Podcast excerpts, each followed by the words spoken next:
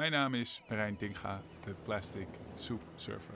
Ik maak audiocolumns en dit is deel 3 van 4 over de expeditie in 2018. Ik moet eerlijk zijn, mijn expeditie is mislukt. Op mijn surfzeil staat met koeienletters geschreven dat ik van Le Havre naar Scheveningen ga windsurfen op een 3D geprint surfboard. Die sticker, die kan ik eraf scheuren. Het 3D surfboard was weliswaar op tijd af, dat wel, al was het op het nippertje. We hebben het board vorige week vrijdagochtend voor dag en dauw opgehaald bij de Surfboard Shaper.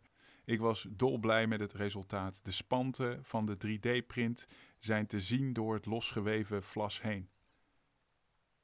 De voorste vlakken zijn hol en mat doorschijnend. Het is wel erg zwaar. Kan het tenminste tegen een stootje, denk ik dan nog optimistisch. De gaten voor de voetbanden die boren we die ochtend nog snel in het dek. En daarna schuiven we het boord achterin de geleende camper. We rijden vol verwachting naar Le Havre. De volgende ochtend wil ik daar vertrekken voor mijn monstertocht terug naar Scheveningen.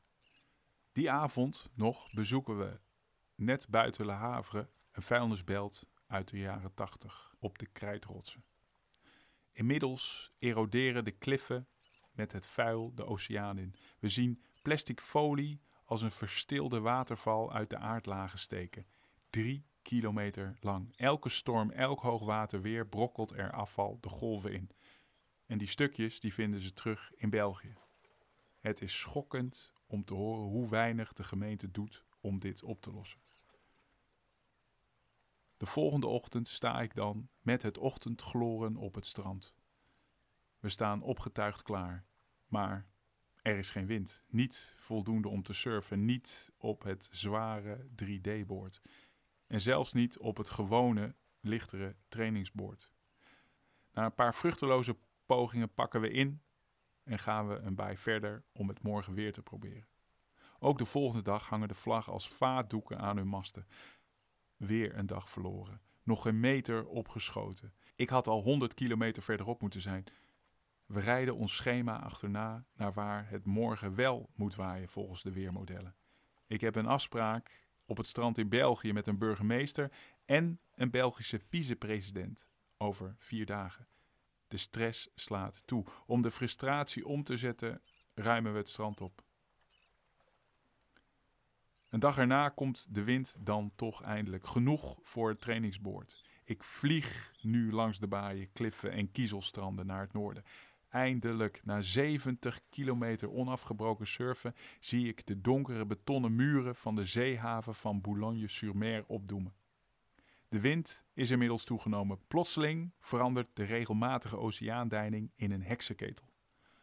Een chaos van steilpuntige golven en stroming om die ver naar zee uitstekende havenhoofden heen. Omslaande brekers die afkaatsen tegen de betonnen muren. Ik word telkens van de surfplank afgeslingerd en gedesoriënteerd. Door de wervelende deining trap ik mijn schenen bont en blauw tegen de scherpe draagvleugel die als een anker onder het boord hangt. Ik zie langzaam de betonnen muren op me afkomen.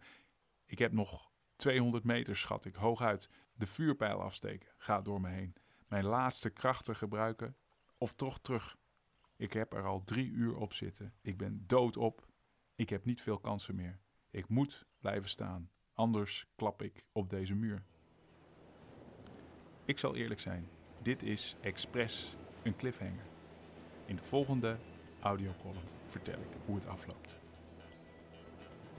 Dit was de Plastic Soup Surfer. Kijk ook eens op plasticsoupsurfer.org. Abonneer, reageer en like om onze missie te steunen. Dankjewel.